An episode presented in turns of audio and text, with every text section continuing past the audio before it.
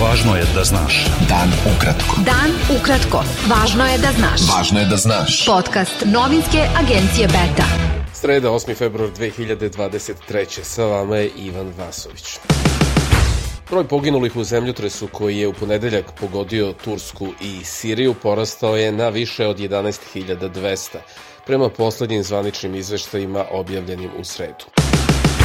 Među spasiocima koji sveta stižu pomoć Turskoj i Siriji posle zemljotrese je i tim od 45 pripadnika sektora za vanredne situacije Ministarstva unutrašnjih poslova Srbije.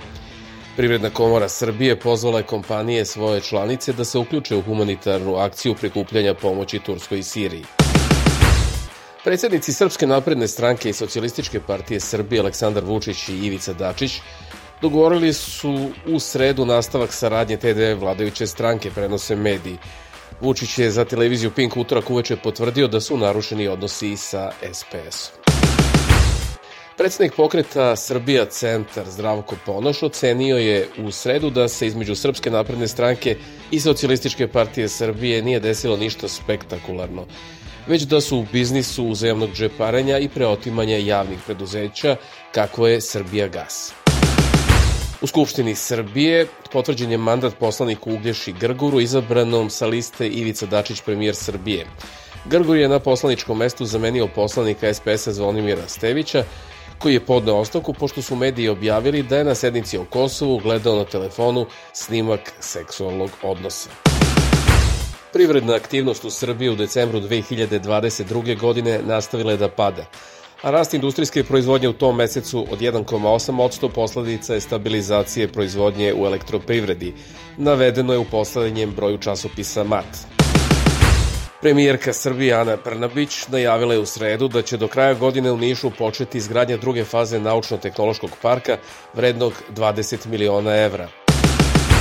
Od 1. oktobra će na tržištu EU biti skuplji proizvodi iz Srbije jer je EU uvela novu taksu na emisiju zagađujućih gasova koja obuhvata uvoz gvožđa, čelika, aluminijuma, đubriva, električne energije i cementa, naveo je ekonomista Ivan Nikolić u tekstu u časopisu makroekonomske analize i trendovi.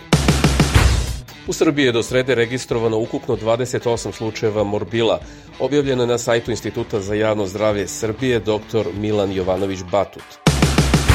Fond za humanitarno pravo ocenio je da su izrečene kazne zatvora nekadašnjim pripadnicima Vojske Republike Srpske Vojku Lukiću, Dušku Vasiljeviću, Jovanu Lipovcu i Dragani Đekić za zločin u Štrpcu preblage u odnosu na težinu zločina i njegove posledice.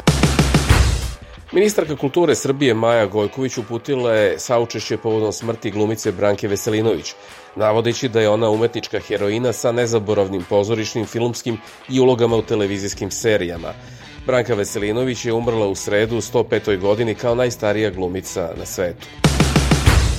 Izgradnja biciklističkih staza uz državni put kroz naselje u Srbiji je obavezujuća za lokalne samouprave – ali su izgrađena samo 184 km staza, što je oko 6 od 100 dužine državnih puteva. To je objavila Državna revizorska institucija i Ministarstvo građevinarstva, saobraćaja i infrastrukture Srbije dala preporuku da donese sve podzakonske propise kojima se uređuje planiranje izgradnje javnih puteva i da preduzme aktivnosti kako bi sve lokalne vlasti gradile biciklističke staze uz državne puteve kroz naselja radi stvaranja uslova za povećanje bezbednosti biciklista. Vlada Kosova usvojila je sporazum o prelaženju granica zemalja Zapadnog Balkana samo sa ličnim kartama, kojeg su u novembru prošle godine potpisali šefovi diplomatija zemalja regiona.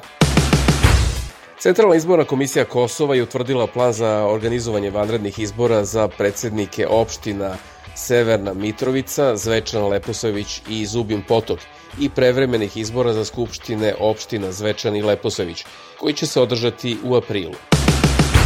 Premijer Kosova Albin Kurti ocenio je da je 10 tamošnjih opština sa srpskom većinom u povlašenom položaju u odnosu na druge opštine u kojima Albanci čine većinu. Beta. Dan ukratko. Budi u toku. Predsednik Republike Srpske Milorad Dodik je na sastanku sa ambasadorom Rusije u BiH Igorom Kalabuhovom ponovio da je protiv uvođenja sankcija Rusiji i da se u vezi s tim pitanjem mora poštovati ustavna pozicija Republike Srpske. Predsednik Međunarodnog monetarnog fonda u BiH, Andrew Jewell, izjavio je da je iznenađen izjavama visokog predsednika u Bosni i Hercegovini, Kristijana Šmita, da će MMF u buduće odlučnije uslovljavati finansijsku pomoć Republici Srpskoj. Građani Severne Makedonije smatraju da je Srbija najveći prijatelj njihove zemlje, a Bugarska najveća pretnja. Pokazala je u sredu objavljeno istraživanje Centra za evropske strategije Eurotink iz Skoplja. Ambasador Rusije u Beogradu Aleksandar Bocan Harčenko izjavio je da se rat u Ukrajini neće proširiti van granica te zemlje, što po njegovim rečima najavljuje zapadna propaganda. Ukrajinski predsjednik Volodimir Zelenski posjetio je Veliku Britaniju, zahvalio za podršku u borbi protiv ruske invazije i pozvao zapadne saveznike da Kijevu pošalju borbene avione. Međunarodni tim istražitelja saopštio je da postoje jake indicije da je ruski predsjednik Vladimir Putin odobrio slanje raketnog sistema separatistima u Ukrajini, koji su ruskom maketom oborili avion Malaysia Airlinesa 2014. godine.